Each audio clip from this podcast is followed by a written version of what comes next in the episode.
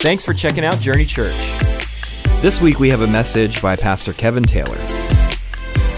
So, we're going to talk miracles, and I would submit that miracle is one of those perhaps overused and misunderstood words. Uh, there's a video I'm going to show you. Let's go ahead and play that.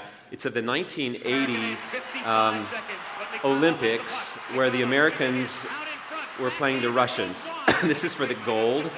Uh, the Americans were um, highly unfavored to win this game. The Russians, by all accounts, were going to win it and take the goal. This is the last few seconds of the game. And so that is the Americans against Russians. Again, this is the 1980 Olympics. At this point, the Americans are ahead, so they're trying to hold on to the lead in this final 30 seconds.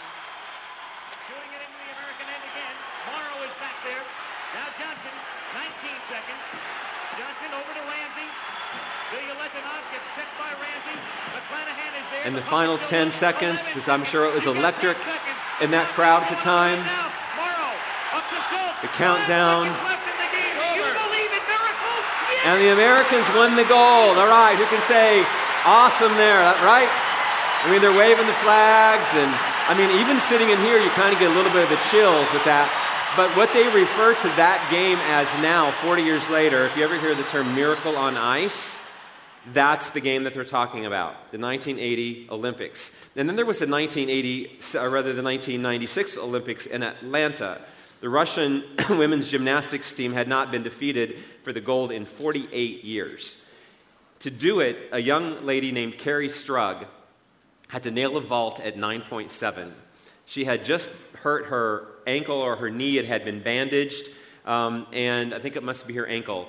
And so she, she did that vault. She sprang into action and she landed that vault. She scored a 9.7. She, get, she get, did the three second you know, landing that you have to do to finish that off. And then she just collapsed.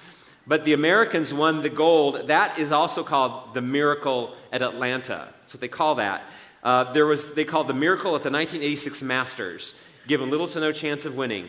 46 years old, Jack Nicklaus had one of the greatest rounds in golf history. He shot a, final round of 65, including a back 930, to become the oldest winner at the time of the Masters. Miracles, they say. But did those miracle moments, did they mean anything? I mean, were any lives changed because of those miracles?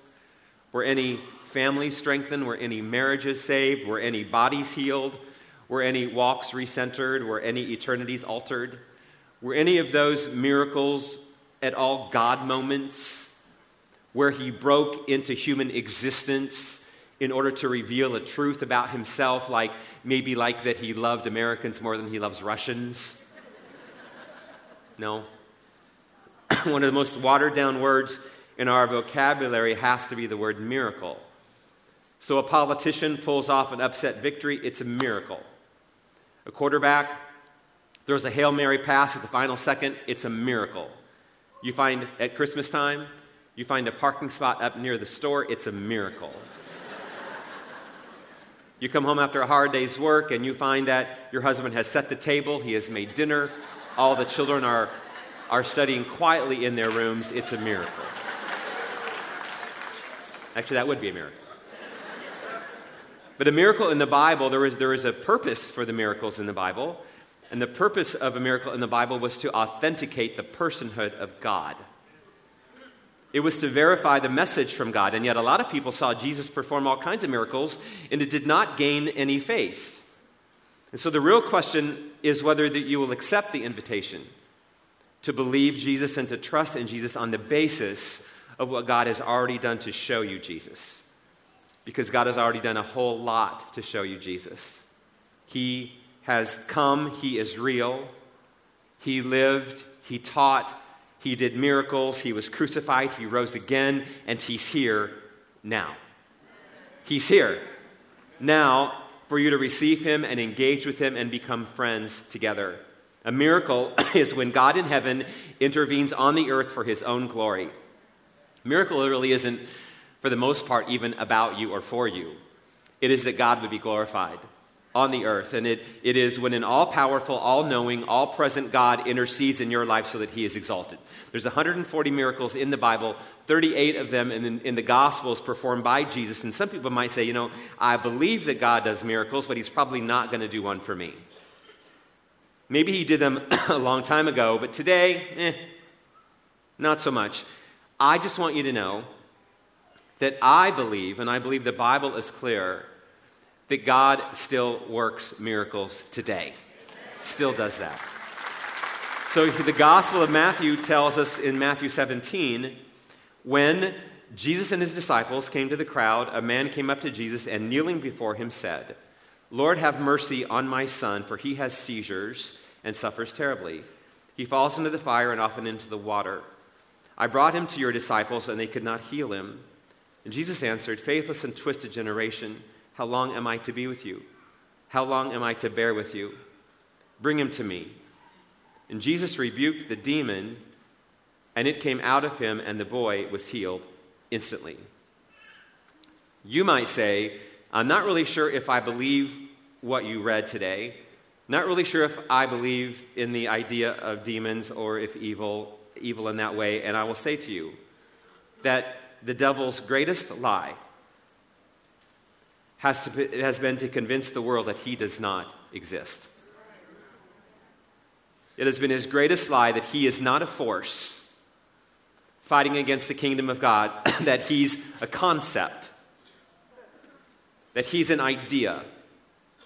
But he is not simply a concept, he is wicked and he is real, and he has a supporting cast that the Bible speaks of as demons.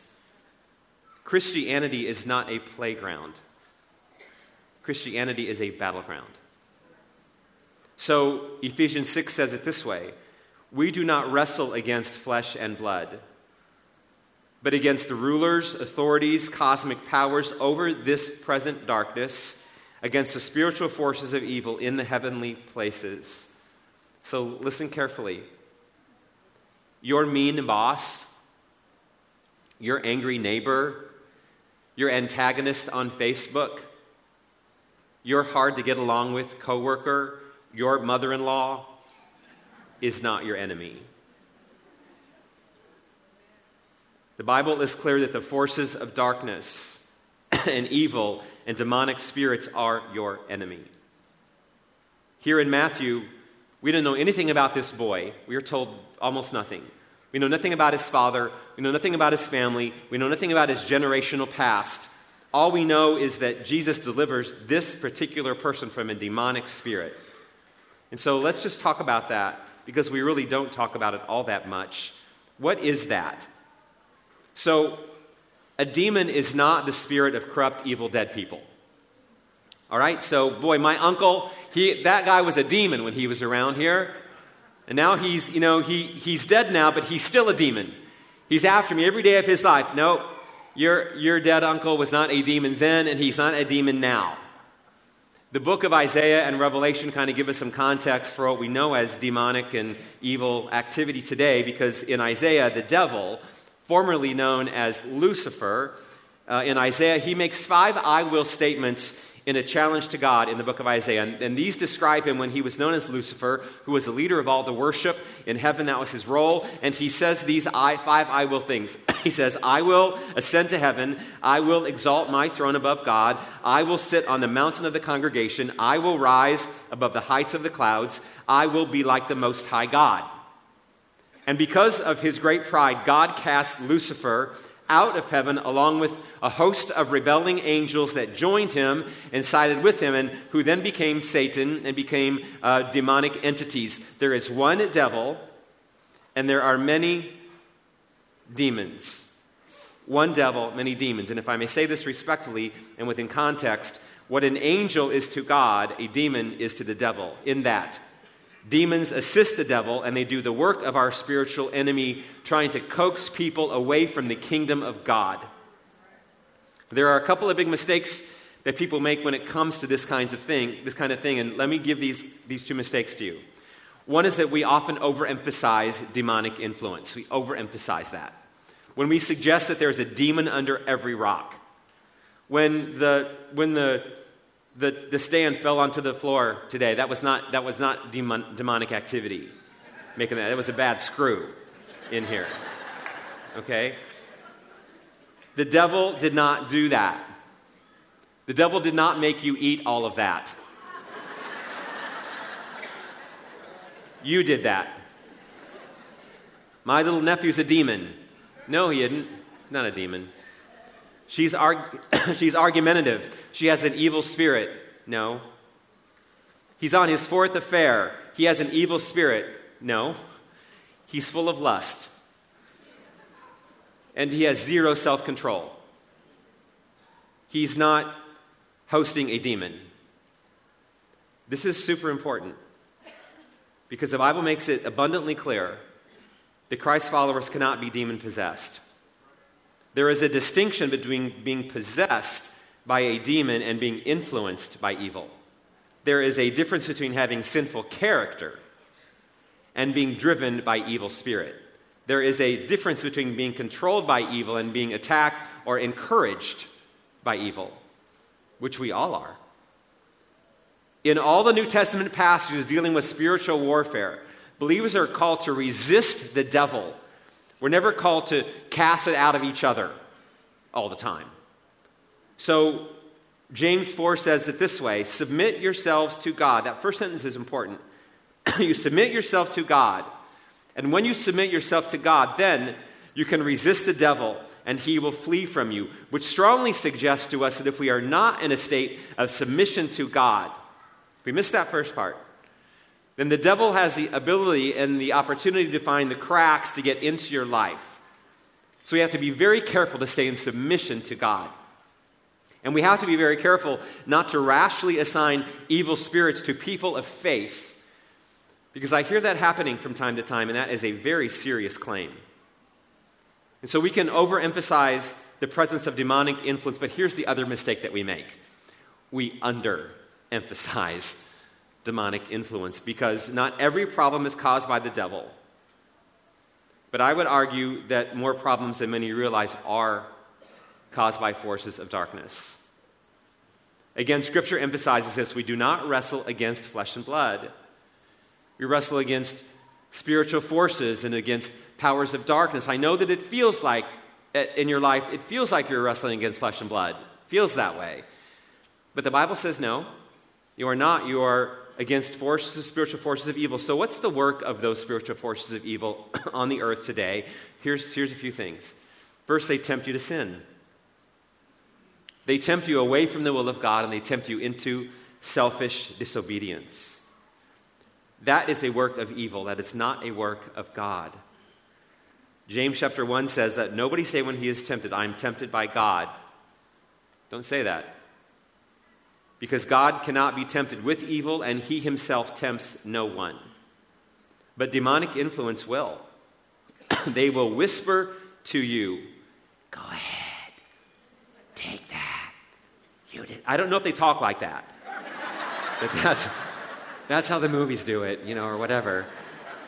You know, you enjoy it. You, you should have it. You know, your way is best. You know, go ahead. It will make you better. God could never love you. He's out to get you. He doesn't care about you. He's against you. You're, you're doing fine. You've, ru- you've ruined your life, and on and on. Demonic influence or just evil influence sets traps to pull you away from loving God and from serving God, the one and only true God. Here's something else they do they distract you from the will of God.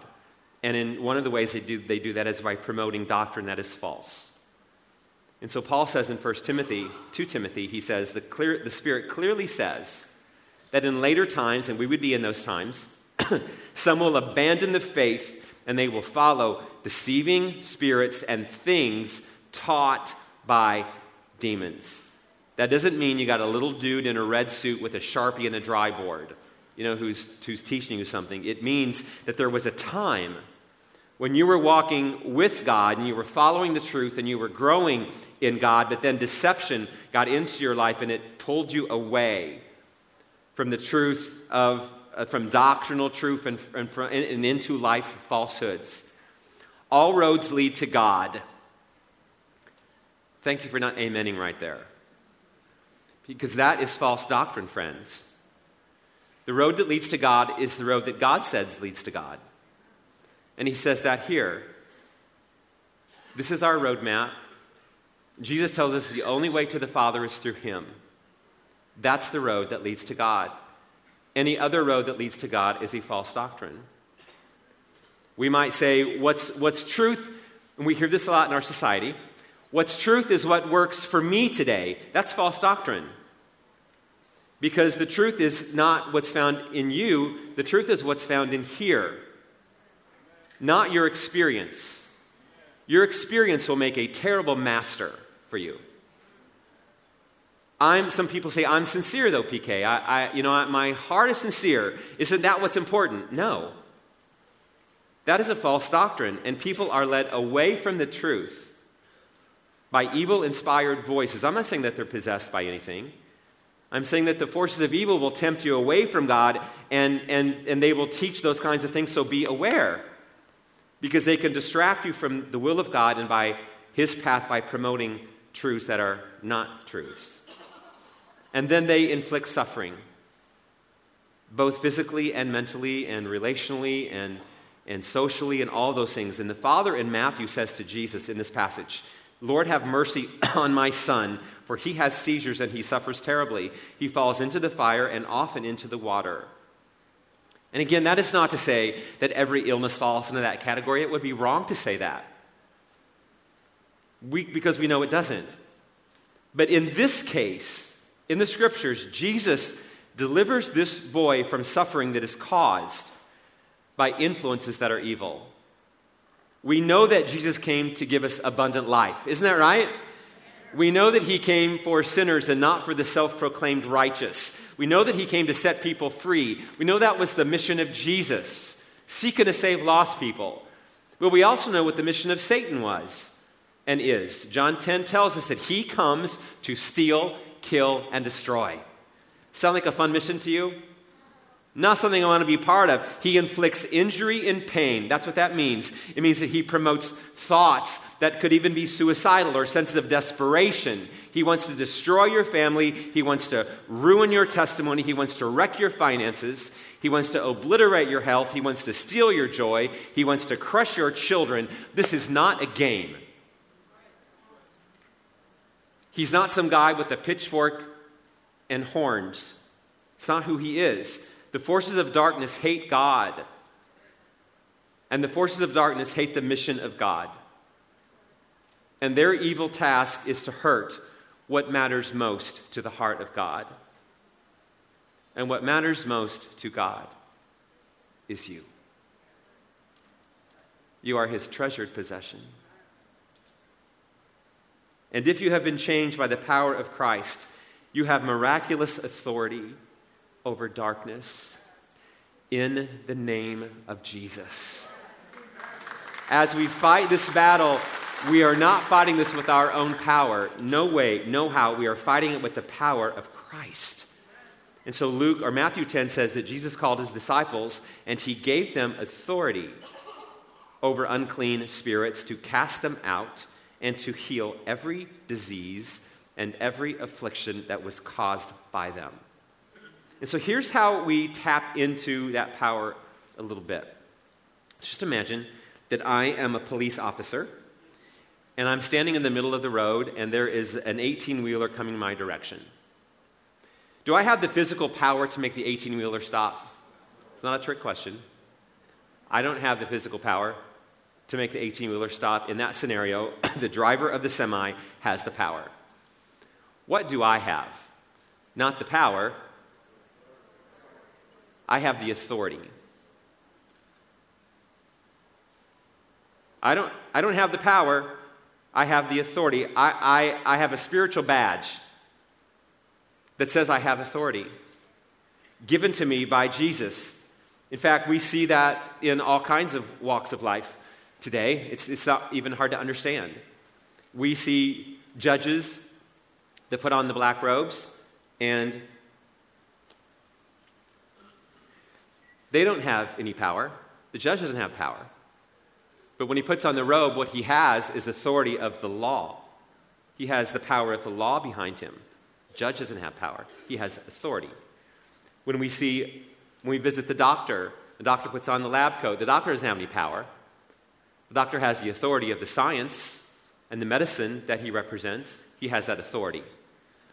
When our military people put their uniforms on, they don't have any real power, but what they have is the authority of the government. They have the authority of the President of the United States behind them.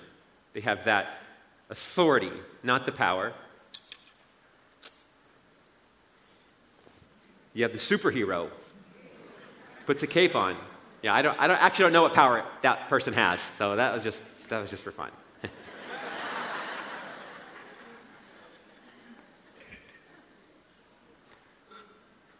I, as a believer, just happen to be a pastor.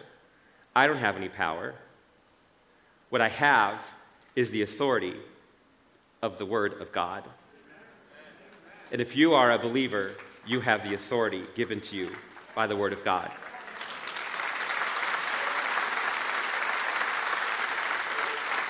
And so, with the badge, I can say stop to the driver of the semi, even though I don't have the power to physically stop him yet because I have the authority.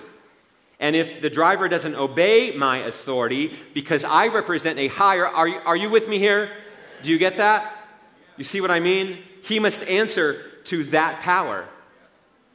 So I don't have the power on my own to defeat any forces of evil or darkness, but I have the authority to declare the name that is above every name, and I have the authority to declare the name who has power over darkness, not because I'm a, not because I'm a pastor and you aren't. If you are in Christ, listen very carefully. If you are in Christ, you also have the authority over darkness in that powerful name. Jesus said in Luke 19, I have given you authority to tread on serpents and scorpions and over all the power of the enemy, and nothing shall hurt you. Jolene and I have been to various places around the world, and I think she would, she would testify to this that when we were walking the streets of Bangkok, Thailand, walking the streets of Pattaya, Thailand, we sensed an evil there. That wasn't something that we created in our hearts. We sensed evil. When we were with Daphne and Gil last uh, year, uh, visiting some of the villages of the Datog in the Tanzanian bush, we were in the one particular village, and we didn't feel the same way at every village. So it wasn't like there's just, you know, we're feeling that everywhere, but we went to a specific village. And Gil was talking to the the villagers of a hundred or so, they all have these spears and beautifully dressed colors and all that, and we're kind of sitting nearby. We felt the power of evil in that place. There's no question about it. And at some point, while Gil was, and they don't speak English, he was speaking Datog to them, and as he was talking to them, all of a sudden, like just like like in the middle of his sentence, he just all of a sudden kind of looked over at us and he said, We need to go. I, I was ready we should have gone 30 minutes ago, man. You know, honestly. But, but I, I sense the power of darkness there, and as, as did Daphne and Gil, because you can sense that. Sometimes you sense that in your own workplace. I, I know, I'm not, please, let's not overemphasize. We aren't saying that everybody who doesn't know Jesus carries some evil spirit with them. That, that's not so. But evil influence Evil wants to influence us. And you might sense that in your own walk with God, and what, and what I often do not recognize is that there is a force of darkness trying to get in between me and Jolene.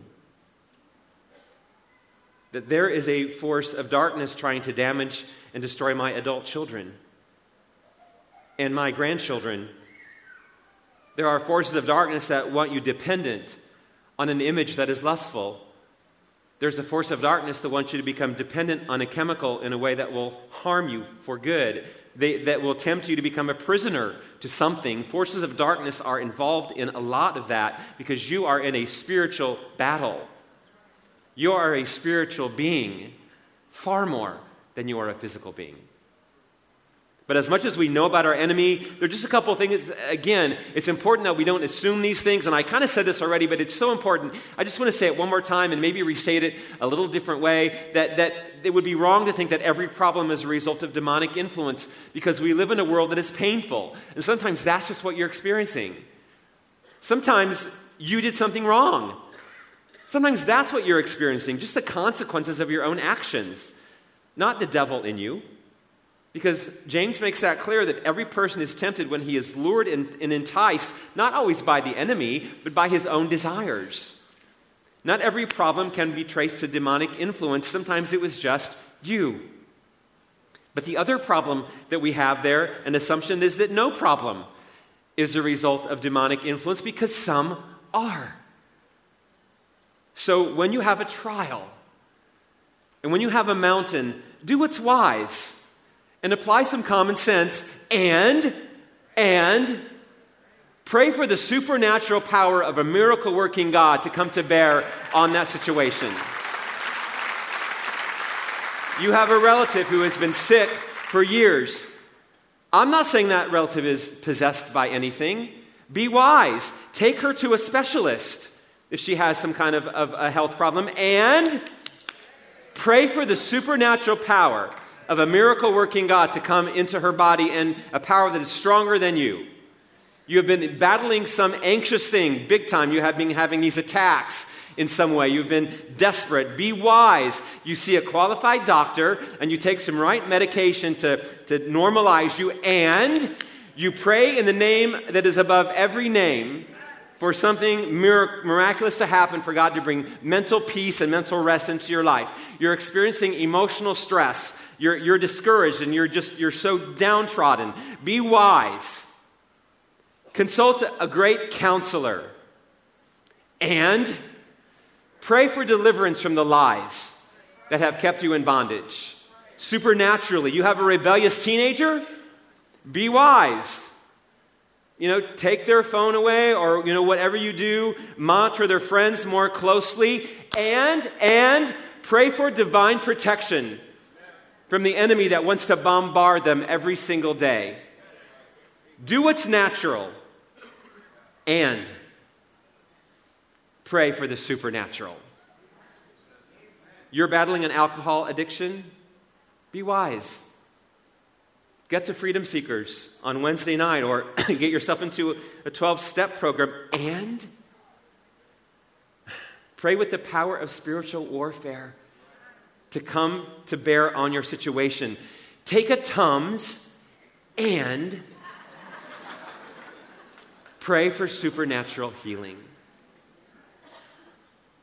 There was some years ago, I had been given the name of a young woman, uh, her name and her phone number, and I'd been asked by someone here to, to call her.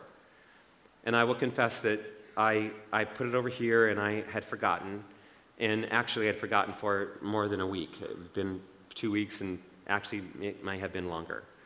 And at one point, I saw that. I, I kept seeing it, and I actually, just confessing, I didn't do it.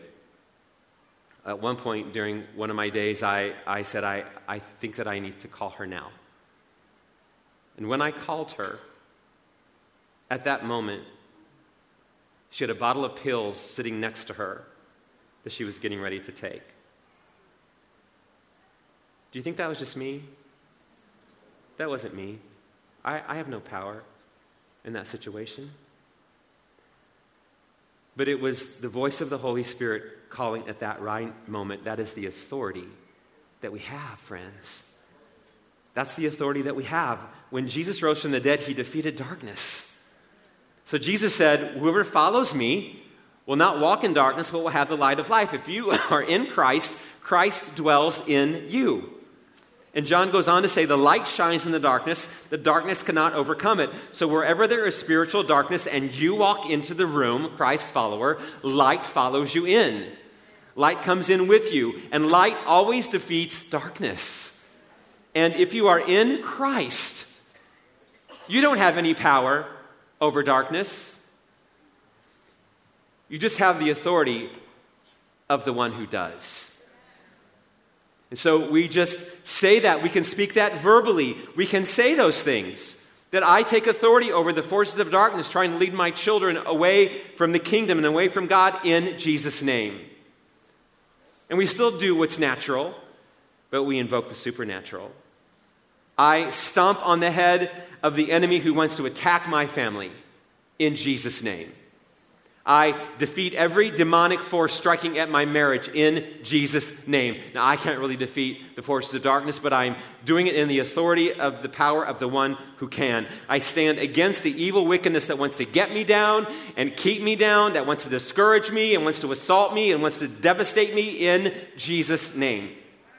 I have victory over the devil who seeks to devour me and draw me into sin and wound me and scar me and hurt me and ultimately to kill me in Jesus' name. You do what's natural. And then you invoke the authority and the power of the one who can do the supernatural. So, how did Jesus respond to that? Last thing here, and thank you for hanging with me when he was tempted by the devil, because Jesus was tempted just as you are. In fact, he was tempted in the three ways that every single person in this room is routinely tempted. These three ways the lust of the flesh, the pride of life, and the lust of the eyes. And in all of those situations, temptation one, here's how Jesus responded to the devil. He said, It is written. Man does not live by bread alone, but by every word that comes from the mouth of God. For the second temptation, Jesus said, It is written. You shall not put the Lord your God to the test. For the third temptation, Jesus said, It is written, You shall worship the Lord only, and him only shall you serve.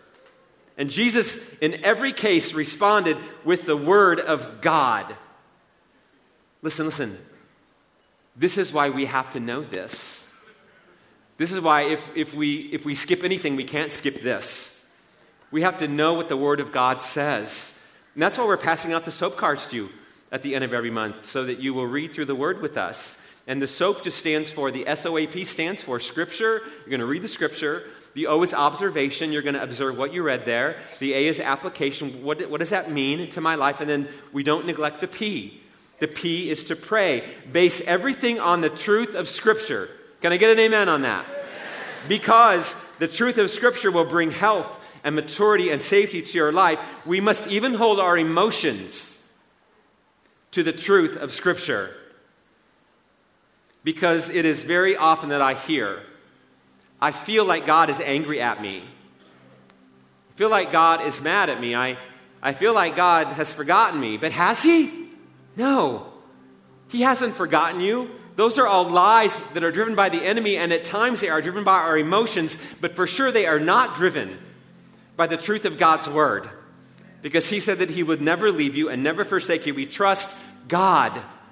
Why?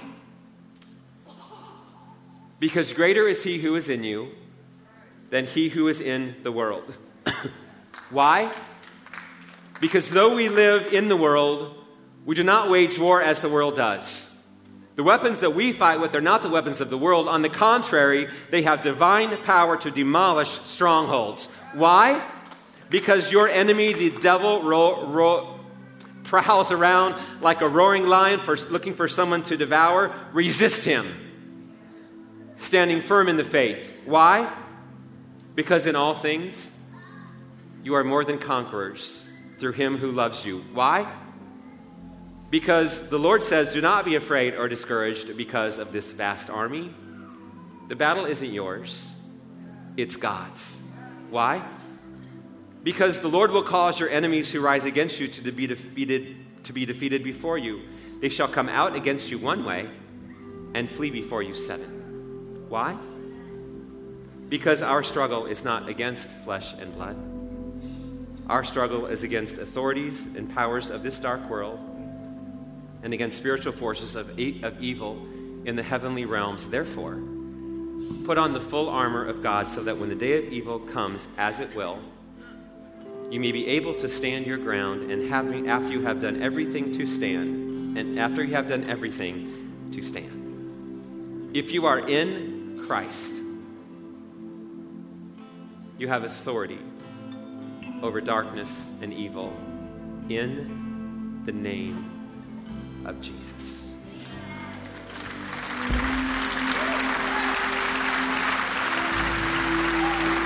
Stand. Do you all stand? So we're going to pray that this morning. I'm going to ask you to bow your heads for a moment. First, for every person, and, and thank you for hanging with us here just a few more minutes. Just, just bow your heads. For every person in the room who doesn't know Jesus, you are not in Christ today.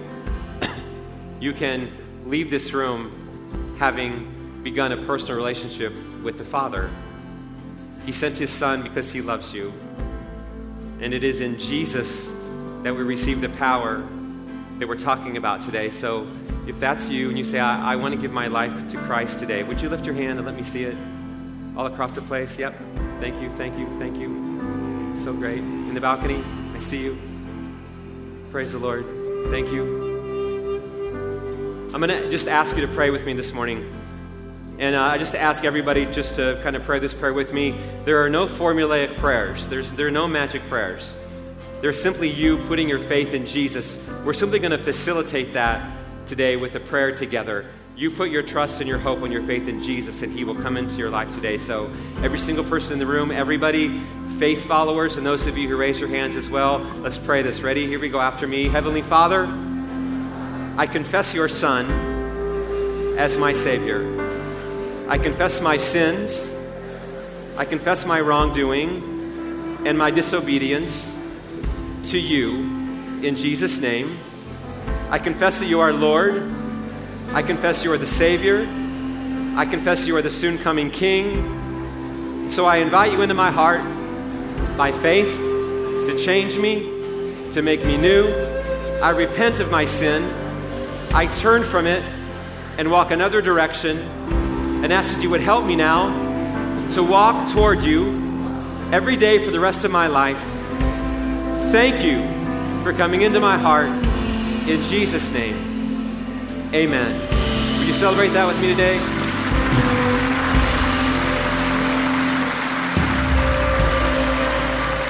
If you prayed that prayer, I would love to see you at starting point or go over there. there. We have a New Testament for you, and then there's some next steps. We just want you to keep walking the right direction. And so, one last time, um, one more time, just, just bow your heads real quick. Every single person in this room who's fighting and again, we are not overemphasizing here today, and we are not underemphasizing. We are saying that evil forces want you to be destroyed. And so, every person in this room who struggles today with depression, or you just struggle with desperation, you struggle with insomnia, you struggle with anxiety, you struggle with, with fear, you struggle with worry, you struggle even with suicidal thoughts at times, any of those, or some I didn't mention, it's just Satan and, and force of enemy are con- constantly attacking you and your mind. Would you just lift your hand? We're going to pray for you today. Look at that, just everywhere. If you, if this is not an issue for you, I'm going to ask you to begin praying for those for whom it is. Would you right now begin praying that? And everybody now. God, we ask that you would come and that you would do something supernatural and miraculous in the minds and the hearts of those who raise their hands, for every person who just feels hopeless today, for every person who just feels attacked by the power of the enemy, who feels attacked by, by feeling desperate, by feeling depressed, by feeling, uh, by feeling uh, worrisome and, and anxious like all the time. When we put our head on the pillow, we just cannot seem to get to sleep. Uh, we ask that you would come and that in the place of those things, that you would give an inordinate rest to them that, that could only come from the Holy Spirit, that you would give a miraculous peace that would rest on the heads and the hearts of those whose hands are raised. God, we, we ask that tonight would be a night that they have never experienced when they lay their head on the pillow. There would be just this rest that comes across their hearts and their spirits. They would know that you've touched them. They would know beyond a shadow of a doubt, God, that this was a moment that you swept into their hearts and their lives. God, that you would, you would help us to know that that you're for us, you're not against us. And so, God, we ask that you would come and that you would shower each and every person with just this enormous rest, enormous peace. That you would free our minds from things that you don't want us thinking about. God, that you would lift discouragement. You would replace it with encouragement. God, that you would lift desperation and that you would replace it with an amazing joy that can only come from you. We thank you for that. Now, would you begin to thank Him for that even before you've even felt anything or sensed all that? Let's begin to thank the, the healer. We thank you, Lord Jesus, for the way that you heal us. We thank you the way that you love us and the way that you care for us. We give you all praise for that, Lord. We thank you. Let me just add one more. Any healing in the house, something in your body, I'll tell you that someone asked at the end of the service, I had the card, oh, it went away, but I had the card uh, on the table, and it, it said from somebody leaving, they were filling out a praise card. They said at, at the first service, during the first service, their sister, who was in a care facility, paralyzed from the waist down, while we were praying this morning at the end of the first service, the gentleman got a call on his phone from the care facility to say, We don't understand it, get it, but your sister got up today. I mean, just now. She got up, she began to walk. I don't know.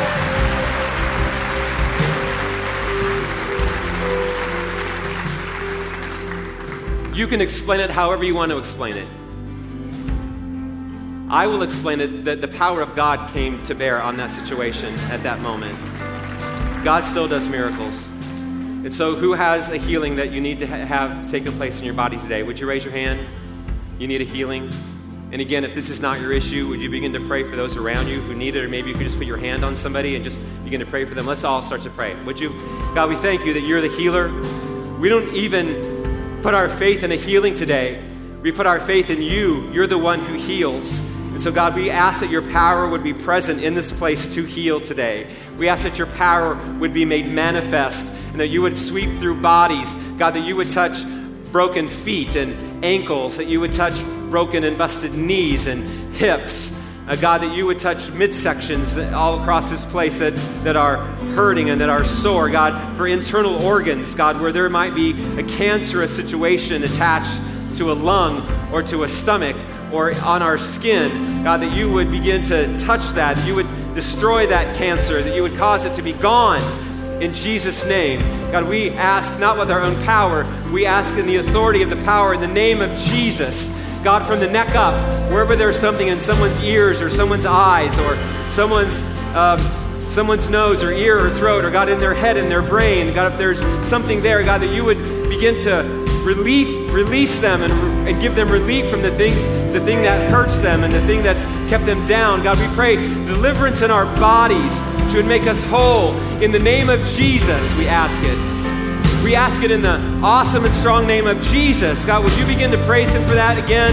We thank you, Lord, for your power. We thank you, God, that you do the work. We trust you for it. In the name of Jesus. For more info about Journey Church, please visit jrnychurch.com.